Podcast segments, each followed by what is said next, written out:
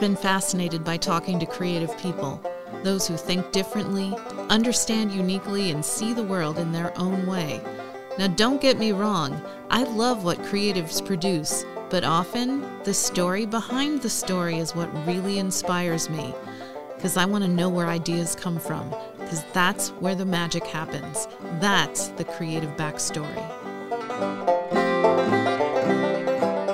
Welcome to the Creative Backstory. I'm Kelly Planer, and I am super hard pressed to come up with an appropriate yet brief intro for our guest today, Tassia Schreiner, because her talent knows very few boundaries. Um, she is a visual artist and photographer, but also a gifted writer. Her vision of the world is inspiring, and it's always fun to get together for those few times we actually do get to do that. So that's a, another secret reason why she's here. And uh, she's been really busy lately. During the pandemic, she has self published not one, not two, but three picture books, all designed to educate, entertain, and make the world a better place. What strikes me the most about Tassia is that she's really passionate about her causes. And I don't want to say more except uh, let's talk about saving the bees. Welcome, Tassia. Thank you so much, Kelly. It's honestly an honor to be here with you. And I feel like all of those things that you just said to describe me, I can say right back at you. Well, so thank you. And I think that's maybe why we get along so well because we're all so, we're, we have all kinds of irons in the fire. Genes of many traits. Yes, yes. So let's talk about you're I feel like you're getting the most traction at least here in eastern Pennsylvania and probably many other places and nationally I've heard you interviewed on NPR about a book called The Magical Mythical Bees which is not only beautifully drawn but thoughtfully written and it contains a lot of here's what you can do to solve the problem. What what's what's wrong with the bees? What's happening to the bees? For anybody who lives under a rock and maybe doesn't know. well, we're losing our bee populations at alarming numbers every year, and um, there's a number of ideas as to why, um, but we also know that there's very simple things that each of us can do to help uh, bees find habitat and and safe sanctuary. And I have to say, I'm just going to say this as a confession. Lately, we've had some carpenter bee problems at my house. They've been eating my fence, and I I need to come up with an alternative to what happened. But I'm so shocked that this worked that I can't I can't even. I'm just so surprised that this worked. But my husband found something that said carpenter bees don't want to share their territory with hornets because hornets are nasty and territorial, where carpenter bees are not nasty, they're just territorial. So he he found a thing where it said if you take a paper bag and stuff it and then hang it outside, the carpenter bees will immediately think that this is a hornet's nest and they will leave. And I'm like, yeah, yeah, whatever. So Dave takes a paper bag and stuffs it with something and hangs it on our fence, which makes us look like we don't care because it looks like trash hanging out there. But all the carpenter bees moved out. And I feel bad because I really should find a block of cedar and, and like our friend Mike McGrath said, drill a few holes in it and let them live in there. But I haven't done that yet. But now I'm going to because the magical, mythical bees. That that's incredible, though. I didn't know that, and such a simple solution to. Uh... Right. It was just like, please leave, bees, and and they were just like, see ya, like, because we fooled them, and now I have to make. I feel like I have to make a, a hornet's nest that looks a little more attractive than Dave's very trashy looking paper bag. But it was genius, Dave. I know you're listening to this. It was genius, yet trashy. But that's my life in I love it. So you wanted to why did you want to what kind of inspired you to to write about bees? And we'll talk about other things too, but let's just we'll talk about bees first. Uh, it was definitely a process. Um, I feel like it started with planting flowers up at my grandparents' farm a few years ago. Um, my children and my cousins and I planted fields of wildflowers in honor of my grandmother. And um, just spending time out with those flowers and out with nature uh, back in the fields, it really made me appreciate our pollinators. And then, as a draw of a hat would have it, my sons uh, entered a film contest that fall, and their topic was Save the Bees. And I'll never forget when they drew that out of the hat, the woman looked at us and smiled, and she's like, I think this topic was meant for you guys. Um, so, my sons, uh, one was five at the time, and one was 11, they made this film about saving the bees. And it is precious. Thank you It is precious. This little kid yelling around, "Save the bees!" It's just so fun. I, I'm going to put a link up on the Facebook page so you can see this, but it is must see viewing. Yeah, and and if anything is going to grab a mama's heart about the plight of the bees and the plight of the future that we're handing our children, it's watching your 5-year-old list off all of the amazing gifts that we have that we stand to lose if we don't be proactive and start being uh, friends to you know our our smallest voiceless neighbors, and the pollinators really play an important part in uh, in our lives and our future. So I think that that was probably the first hallmark, and then if we fast forward um, about a year and a half or two years later, um, last March beginning of April, uh, you know, pandemic is happening. We're all stuck at home. Uh, any ambitions that we have, the door has kind of been shut. And um, I woke up one morning with a very simple ambition. I just wanted to go out and work our garden and get it ready for planting. And I rounded the corner of our stables, and there was an entire swarm of bees in our yard. And um, I wish I could say that I was celebratory and so happy that they were there, but I had an adult temper tantrum and um, a quiet, introverted one. But, you know, just I, I wanted to work in my garden and they were there in the way. Um, and I feel like, you know, we talk about the still small voice, and I just really had a moment out there um, in my garden and I, I felt like God was saying that the intentions of those bees far outweigh my ambitions. And it was a really, really centering moment because uh, it, it leveled the, the world, you know? And um, I don't know, it was a time in life that not a lot made sense to any of us. And any time that the world you know, stopped making sense. Um, I channeled my imagination and my creativity because, you know, it can be a downward or upward spiral. And I channeled it into creating this book and, and trying to use my voice and whatever talent I have to help give a voice to the bees.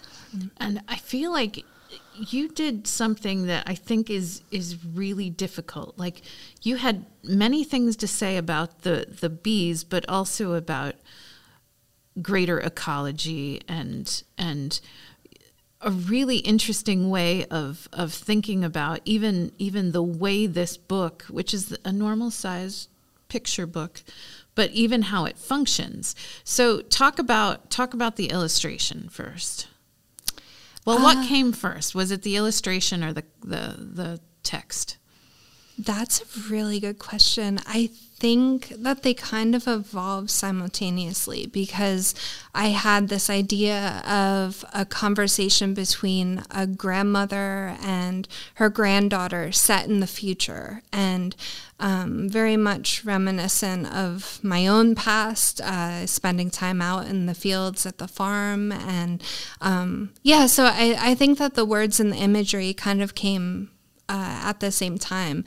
Um, and I so I started jotting down the text and uh, I started painting on paper bags, uh, you know, because again, we were in lockdown. So I had to get a little bit creative. And I'm so grateful for that. You know, when we have some limitations, um, I feel like it, it often makes things more creative and, and better. So um, I, I did all of the illustrations on a pile of paper bags that we had been saving grocery up. bags. Grocery And it's a bags, thing yeah. because you don't see too many of those paper grocery bags anymore. but I think you know, so it's got this brown and bright yellow kind of look to it, but it's so clever and fun. But then, you know, what's what's so interesting is the book starts at the end. So the book is actually backwards. So the spine is on the right which is super interesting. I've not seen it done in this context before. I know there are cultural books that do that but not this way you know oh thanks. And yeah that uh that actually came well into the process when I was working on the cover illustration, and I was hours into uh, what became the book jacket, and realized that what I was putting on the back cover actually should be the the front cover. And so I stared at it for a little while and again you know that um, whole game that we play with creative problem solving and just letting uh, an idea incubate a little bit. And um, it almost just made sense that the entire story read backwards because the story that I was writing, um, it, it it starts in the future and works its way back to here and now and and what we can all do to make a difference and change the end of the story. Mm-hmm. and we still have a little bit of time if we're if we're if we're if we honor it correct? Can we save the bees? I i definitely believe so. I believe that you know, there's so many things that, simple things that each of us can do to do our part. And uh, that that's where we're at. You know, I, we can all be proactive and even just planting native flowers in our backyard. And there's a lot of really amazing people working on these projects and trying to get the community involved. And well, and one of them is is you. I kind of want you to read a little bit from the story so people can kind of get into it a little bit. So it, I don't know if you just want to read a couple pages that are your favorites or a little bit before we get, and then we'll talk about your big page where you just tell people, hey, you want to fix it? This is what you do, which is great for a children's book because you, you spelled it out so nicely that everybody can kind of learn something from this. Oh, thank you. Um, yeah, I think I'll start at the beginning because uh, the second page in is definitely my favorite. Um, Grandma, I heard a story of a magical mythical bee. Do you know how this tale goes? Could you share it with me?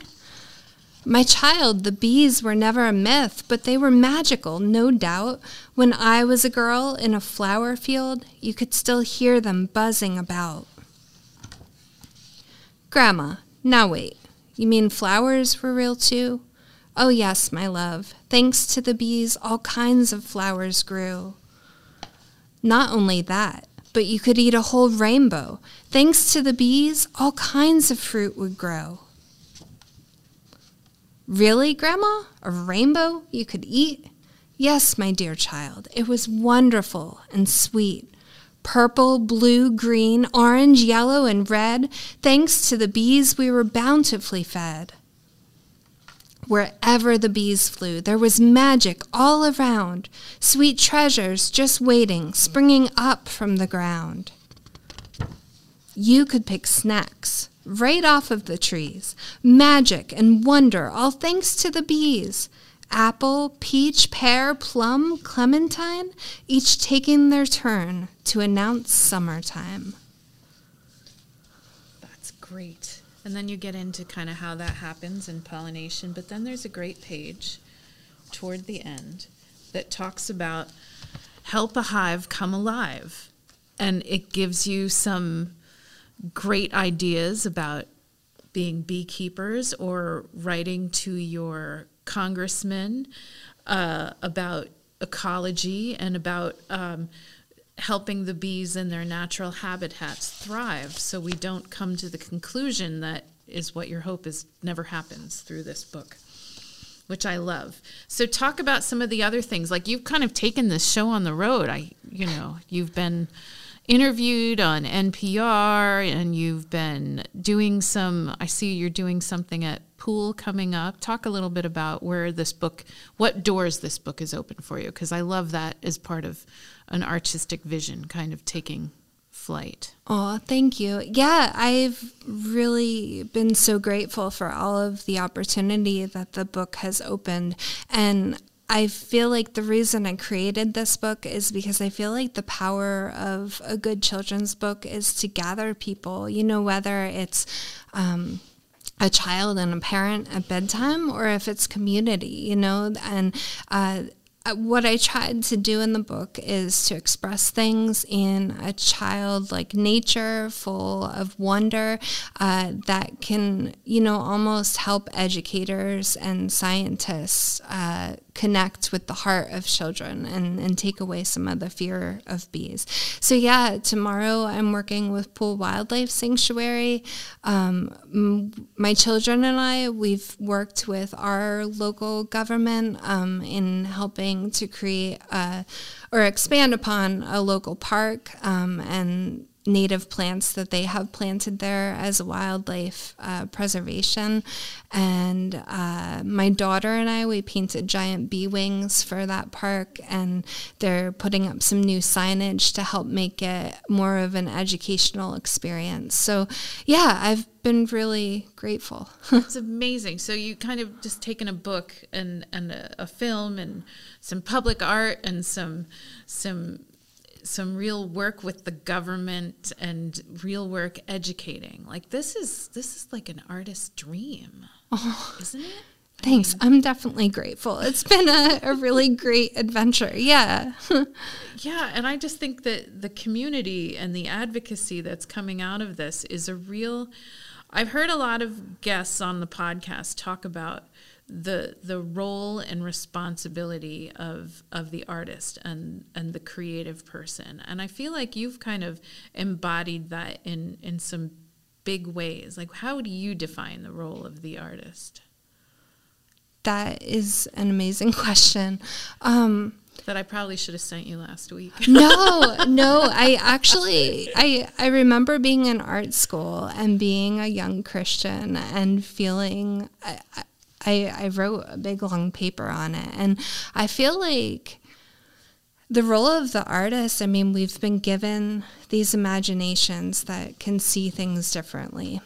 And we're usually really perceptive. And I feel at least my role as an artist, you know, um, some of the best work that we can do is to step outside of the box and see things from a different point of view, hopefully a better point of view, and call people forward to do their part in creating a, a better future, you know, a, a brighter future. And and that can go into any like facet of society, but art has this amazing ability to make people think about themselves and their viewpoints and the world around them. And, you know, you're releasing something out there into the world that anyone can have an experience with and be inspired to create in their own way.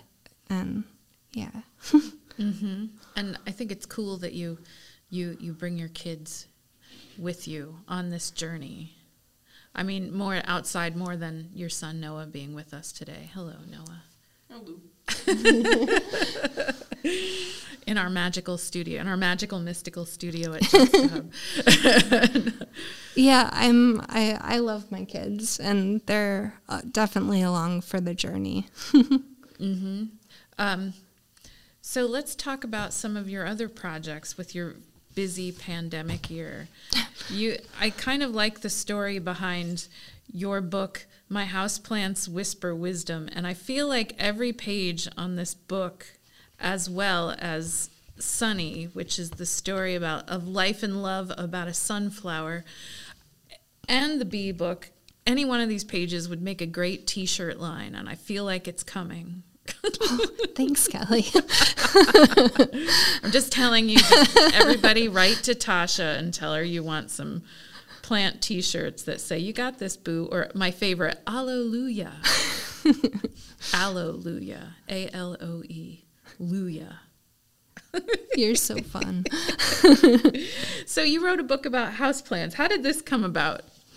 Ah, uh, this was inspired by a good friend of mine that just takes so much joy in her houseplants and different texts that she would send me with new plants. And um, I mean, I guess really there were a couple friends, and then I started See, realizing. This friend and I always talk about chickens, which is just another aspect. I had no That's idea true. she was a houseplant girl. like, you know, funny. Yeah, and I, uh, you know, truth be told, I'm not great with houseplants, but I really love them, and drawing them was so much fun. Uh, I just really enjoyed drawing the different types of houseplants and giving them little personalities, and then playing with the puns, and uh, you know, houseplants kept a lot of people sane through 2020 and brought a lot of joy. And I love that connection that people are getting their hands in the dirt and uh, growing. Yeah, yeah. I remember I'm not like you. I am not good at houseplants. I can't. They seem to live for a couple of months, but if I give you the list of houseplants that I've killed, like it's very sad, but I like the idea. I try. I try so hard. But I like the one there's a page full of houseplants with smiling containers and then it says even when things really suck, S U C C as in succulent, we stick together and make our own luck. And that's kind of cute and fun. But I did grow grass last year. I had I took out there was a, a portion of my backyard that I couldn't I was finding untenable and it had a lot of things in it, mostly weeds and thorns that I couldn't get a, a hold of. So I decided to return it to yard. So we bought the grass seed and I'm out there like three times a day watering it. And when it first started to grow, there's like a quarter inch of little grass fuzz. I can't tell you the joy. I just, I just, I see this little fuzz of green and I just yell, Dave, you have to come see this. He goes, Is the grass growing? And I'm like, It is.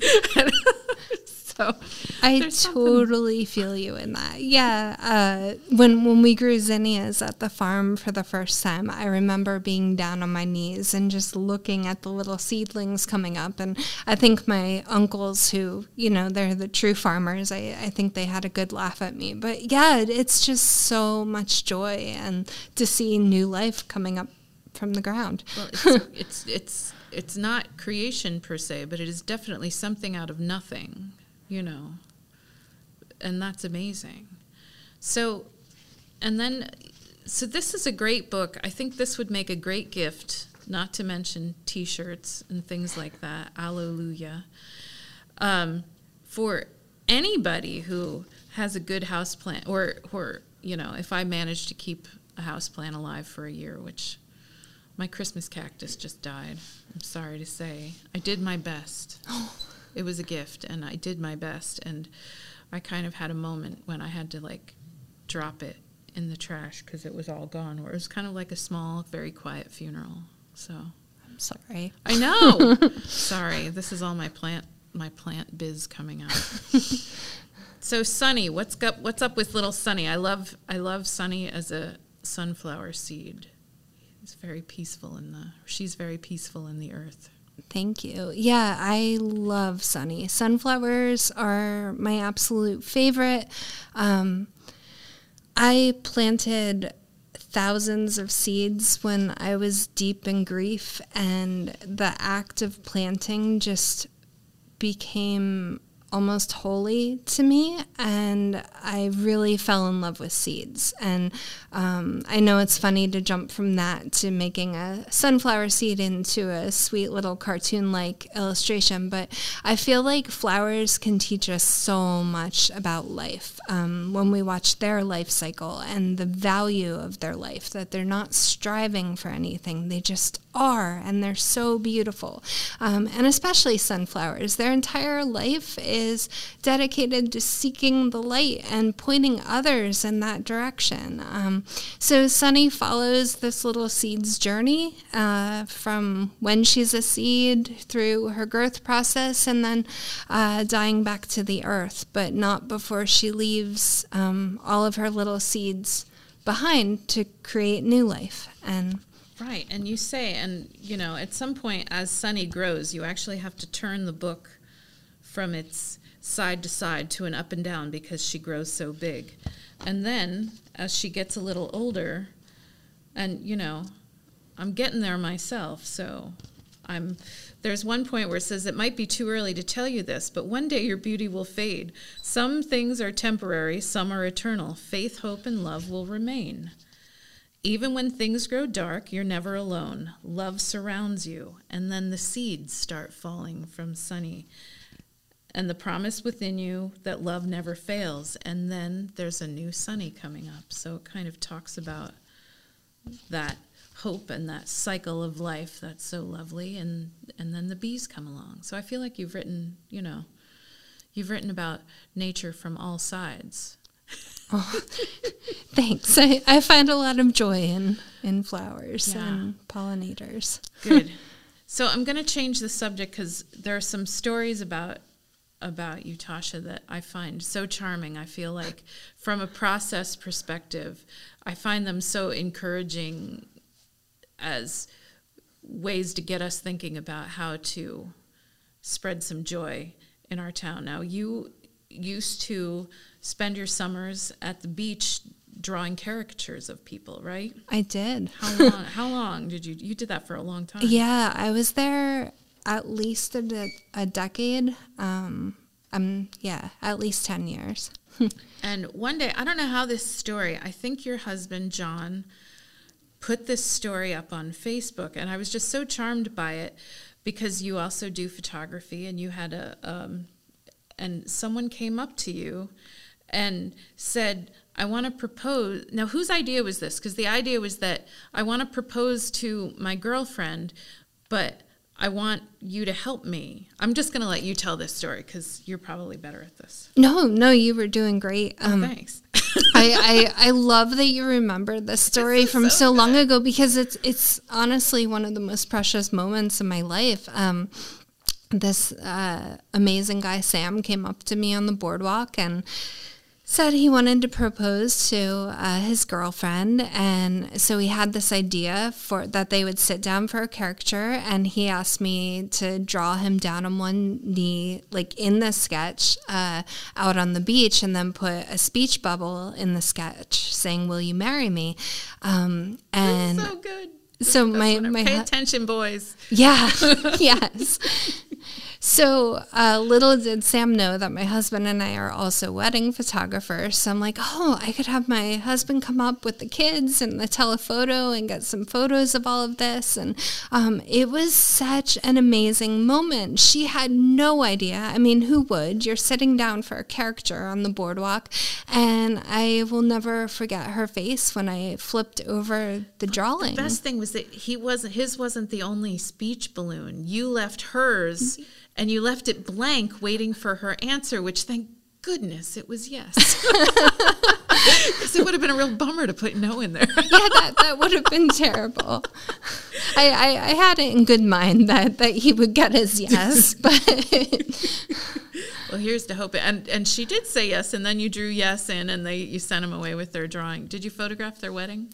we weren't able to. It was, uh, I think, down in Virginia, and the Right. stars just didn't align. But yeah, I'm I was so grateful to be part of that moment of their lives. It was the best, and that was so clever of him. It's kind of nice. I like the idea.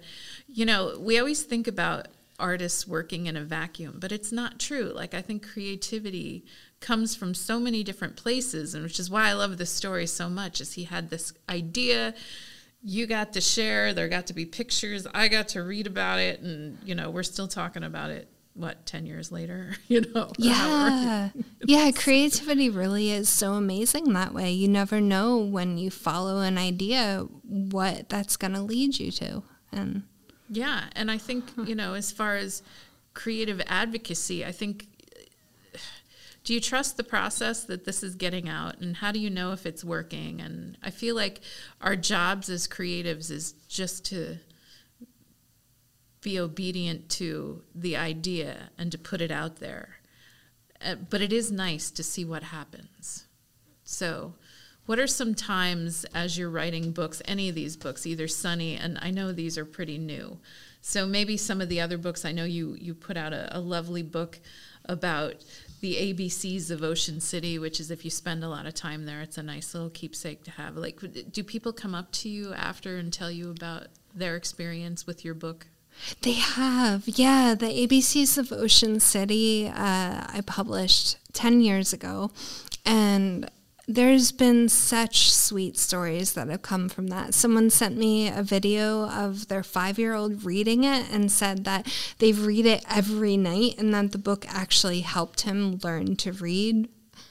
And uh, another, um, we were just in Ocean City in 2019 for a book signing, and a couple came up to me with their older kids now. You know, I, I want to say 10 and 13 and they're like we used to read this book all the time when they were little and you know now these older kids they they remembered reading the book and um, I that book was such a fun part to be the, a process of because Ocean City, New Jersey is just so dear to so many people's lives and families. So to be able to create something that could help people gather around those amazing moments that they had shared there, it, it was fun to be part of. well, and it's packed full of, there's so many things. It's like a Where's Waldo of just Ocean City stuff. Like I can't, I can't imagine the games and the, the the fun that they had with that. So, you know, is that kind of that was your first book? That was that was yeah. the first book, and that was inspired by working on the boardwalk and people watching. And we had come from another beach that the culture didn't hold as much joy. And when we got to Ocean, it was a party town. And when we got to Ocean City, New Jersey, just watching all of the wholesome, good fun that families were having. It was really inspiring. mm-hmm. Yeah, that's nice, and it's nice to kind of bring that to an audience. Like I would, I'm kind of wonder, you know, what's the farthest you've heard from somebody about any one of your books that they've gotten some of your books? Because I know that you know you've gotten some good press about these, especially the B book. Um, the Bee book, one of my favorite stories is a mom in London wrote to me through Instagram that her little boy used to be totally afraid of bees, which is a familiar story in our house as well. And so they started reading this book, and a switch flipped in him. And she said that now, when they do their morning walks, he'll look for bees and he'll look for flowers that, that the bees would enjoy and for safe spaces. And I mean, that that is exactly that's the fulfillment of my hopes when I was sitting on my back porch last year, drawing it and writing it. you did it. Alleluia.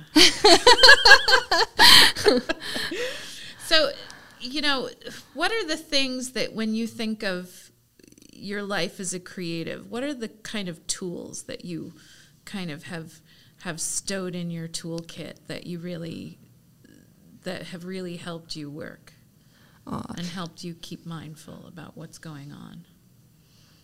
Um, I think that mine so not actual tools, but just words to live by. Words to found, live by. Like creative things that have really helped you along. Like I, you know, I think somebody told me once I'm I I can't remember what I made a mistake early as a writer and the guy I was working for I just said, "Oh, I did that." And he's like, "Kelly, uh, I think maybe I asked him, "Why do you put up with me?" He goes, "We're all the same." and that has sort of flipped a switch in me. I'm like, we're all the same. I tell that to everybody now. We're all the same. you know? I love that. It sort of helped me just, you know, cut myself a little slack. I don't know. What yeah.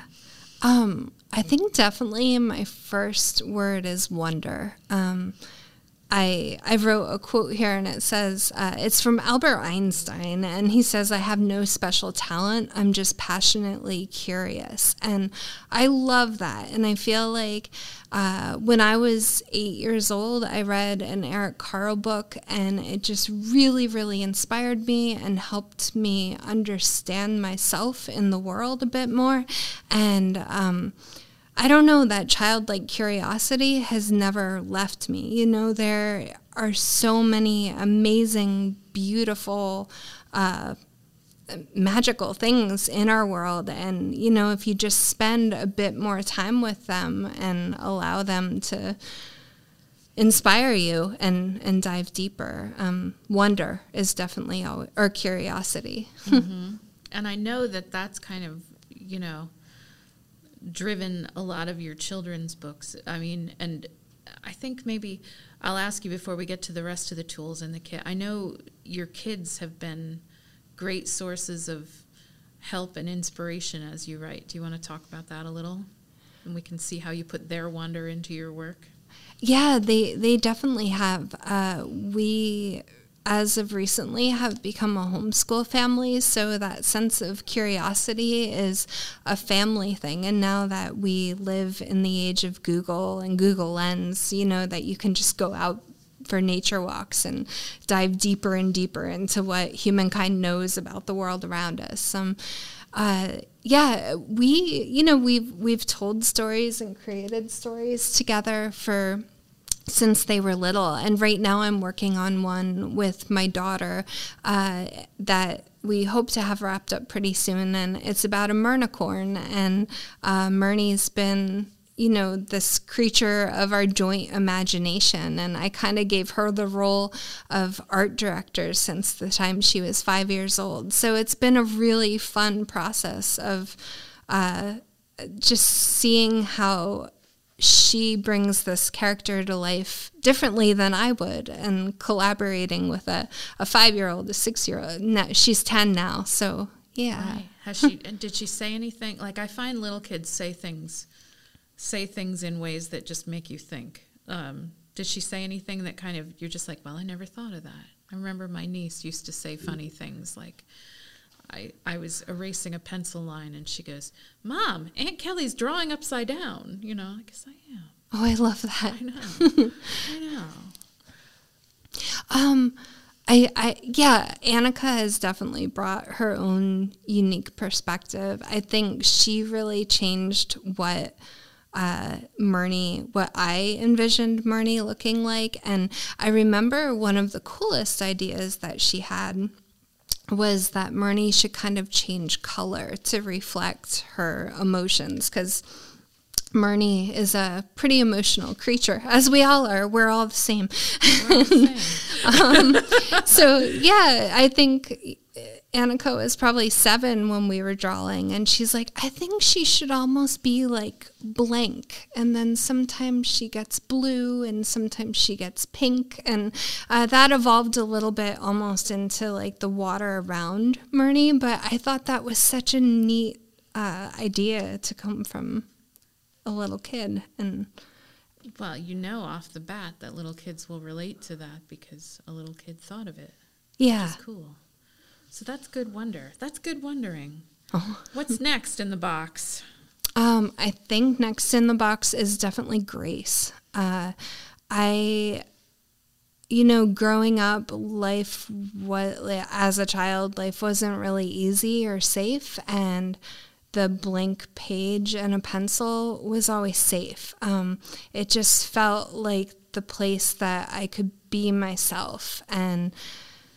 Uh, express whatever was going on and even escape into these happy imaginary worlds. And um, I know that, you know, that probably isn't part of everyone's creative process because there's always comparison that comes and, and kills our creative spark. But for me, uh, creativity has always been met with a source of grace. It's it's been my safe place of of hiding, and I'm so grateful for that.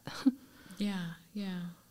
That's good. And I think, I feel like for those times when, you know, I like to get in some places and just make a mess. Like my laundry room is just where I paint, and it's a stupid place to paint, but it's what I got, you know. Because my laundry is supposed to not be. I can't tell you how much my, how many of my clothes have paint on them because that's where I paint. But um, you know, it's just so much fun to splash around color, and you know, just do stuff. Yeah, explore. It's kind of amazing what comes out, and it is it's it is safe because if I don't like it, I don't have to show anyone, or I can fix it up, or it'll lead me somewhere else, or you know, or it'll give me another idea. Like bad ideas always lead to good ideas, and I like that about Yeah, the I idea. that. I feel like that could be the definition of grace. Bad ideas lead to good ideas. It's not quite right, but it's it's in there. It's in the ballpark. Yeah, I, I feel it. so okay, all right. What's number three? Number three are two tangible objects, um, depending on like which creative process. So I want to say Sharpie marker, even though I don't work with Sharpies very much anymore. I did for 10 years drawing characters. And that was, you know, there was always a crowd watching me and you were working in Sharpie, so you couldn't erase. So again, like you had to treat it like there were no mistakes. You know, you just went with the creative process and made the most of it. And, and, I don't know, jumped into that adventure of where is this thing gonna go, you know? Um, but then to counteract that, the other one is eraser. So when I'm working at home, I work with a pencil and, er- and an eraser, and I think the eraser kind of leads back to that grace thing you know like you you can't get it wrong you're exploring you're living life to its fullest there on the paper and if it's not exactly like you wanted, either go with it and see where it leads, or you have an eraser, like this beautiful little invention that we came up with, and you can take a step back and tweak where you're going. I didn't hadn't thought about the. I liked. I always liked the idea of watching artists work, and that's why everybody watches caricature artists because it's quick and. If you have the attention span of a gnat, you know, you just move on, but you watch for a little bit. But I hadn't thought about it from the artist perspective is like, well, I can't screw up. And I don't know how you, you know, I don't know how caricature artists do it. Like I try sketching. Most of my sketches do not look like they're intended. They never do, but I'm not that kind of doodler. So I think that's interesting. What happens if you make a mistake? Drawing characters, uh, I mean, there's a few times that I had to start over, but really, I think it's just a matter of training your mind to go with it and, and bring it back around somehow. Um, I, I'm tempted because it's you, Kelly, and you'll appreciate the story to tell you the worst character experience I ever had. Oh, I think. Noah could remember this one. Uh, it was in Seaside Heights, and I was drawing a double sketch with bodies. So it was probably like a half hour sketch. And I was putting the finishing touches on it, and a seagull just let loose right over my easel, all down the page. And there was a crowd watching me. I, yeah. So that that one got crumbled up, and it also backsplashed on me. So that that was a process of reinventing the work and starting from scratch. But Yeah, but that wasn't your fault, no, which makes but it, it was really embarrassing. I'm sure. I'm sure. I'm sure the crowd was devastated for you too. As were it, it was Seaside. Heights. They were laughing at me, but Seaside Heights. Oh, that's so funny. Well, you know, we live and we learn. Was the second drawing better? I I wanna I wanna hope so. The people were lovely, and we had a great time together. So Good. See, you remembered the good things. But I'm sorry a seagull came and judged your work. it's life, right? It's like- I had I had a t- it's so weird. I had a teacher in high school. It's weird that I'm thinking about her, but she told a story once about how she got a grade on a paper that she thought was worse than she deserved and she took it to her professor and they were outside and she's like, "I think this is better." And at that time, uh, same thing. A Oh bird just dropped on it. And she just looked at him. She goes, "I guess there's nothing left to say." That's amazing. But I've always remembered that story. It's probably like 33 years old, so you know, it's a good one. A lot can happen. We just have to be ready. So, Yeah. what is your what is your advice for young creatives coming up who are either interested in art and making a career out of any creative mode or or just even people who just want to get the things in their head out in a tangible way? What's your advice for them? I think just do it. I mean, we live in such an amazingly strange time in history. You can learn all of the things from the internet and practice and dedication. So if you love something, just spend time with it and um, give yourself to it and see where it takes you. Talk about self publishing. Tell me a little bit about how it works and and what are the benefits of self publishing over maybe finding someone else and then or a book publisher. Um, well, I chose self publishing because we went the self publishing route 10 years ago with the ABCs of Ocean City, and it just felt comfortable to me. And um, yeah, so we went really old school in the sense of we worked with a printer and had the books uh, printed in bulk ourselves. And uh, so now I'm networking with bookstores and schools and uh, trying to market them that way. Uh, because my hope was for this to be a gathering point of community, um, I thought that you know it, it, might make sense to go the self-publishing route with the magical mythical bees because uh, the books would be right there with me when I'm uh, working with communities.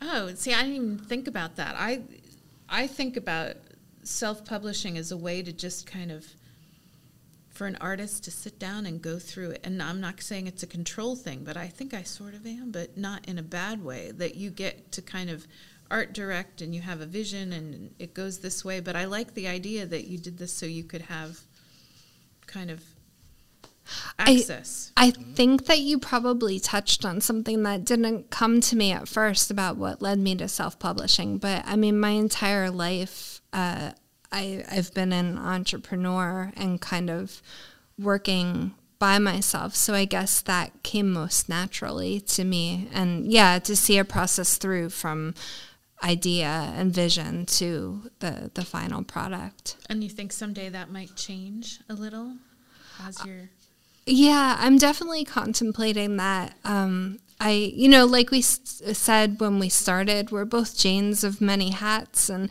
as I'm homeschooling our children and taking care of our wedding photography couples, um, I'm realizing that after you release a book into the world, there's so much marketing and networking, and uh, I just I can't do all of the things well. So I'm definitely. Um, at a point where I'm reevaluating uh, how to birth the next couple books into the world. So, um, personally, I am thinking about reaching out to, to agents and seeing how to enter that world of publishing.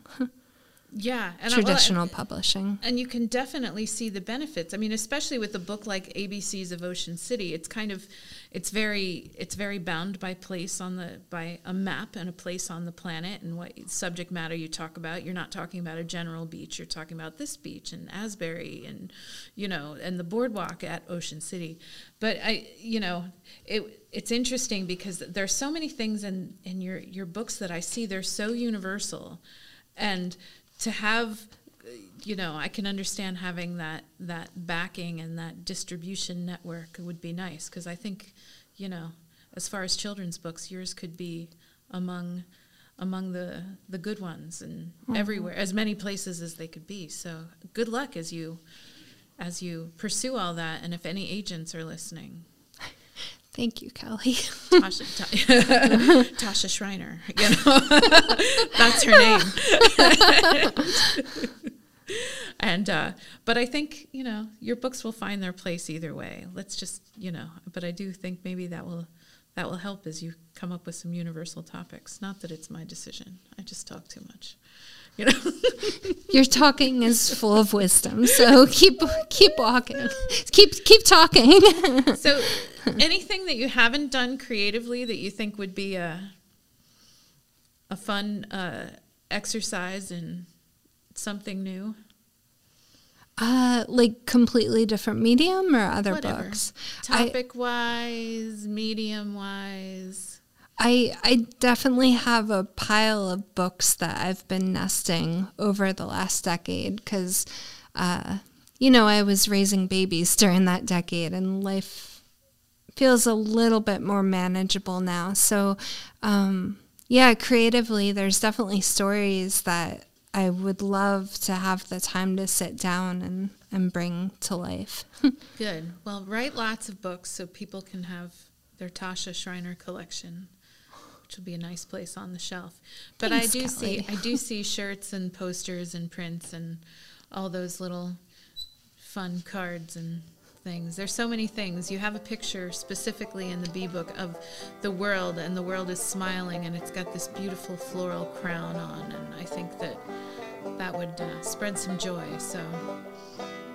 Thank you. That's what it's all about. The creative backstory wouldn't be possible without the support of JuxtaHub, Emmaus, Pennsylvania's Arts and Innovation Center, where people from all walks of life gather, create, and grow. If you've been inspired by a creative person in your life or have a story about your favorite creative processes, we'd love to hear about it. Contact us at thecreativebackstory at gmail.com.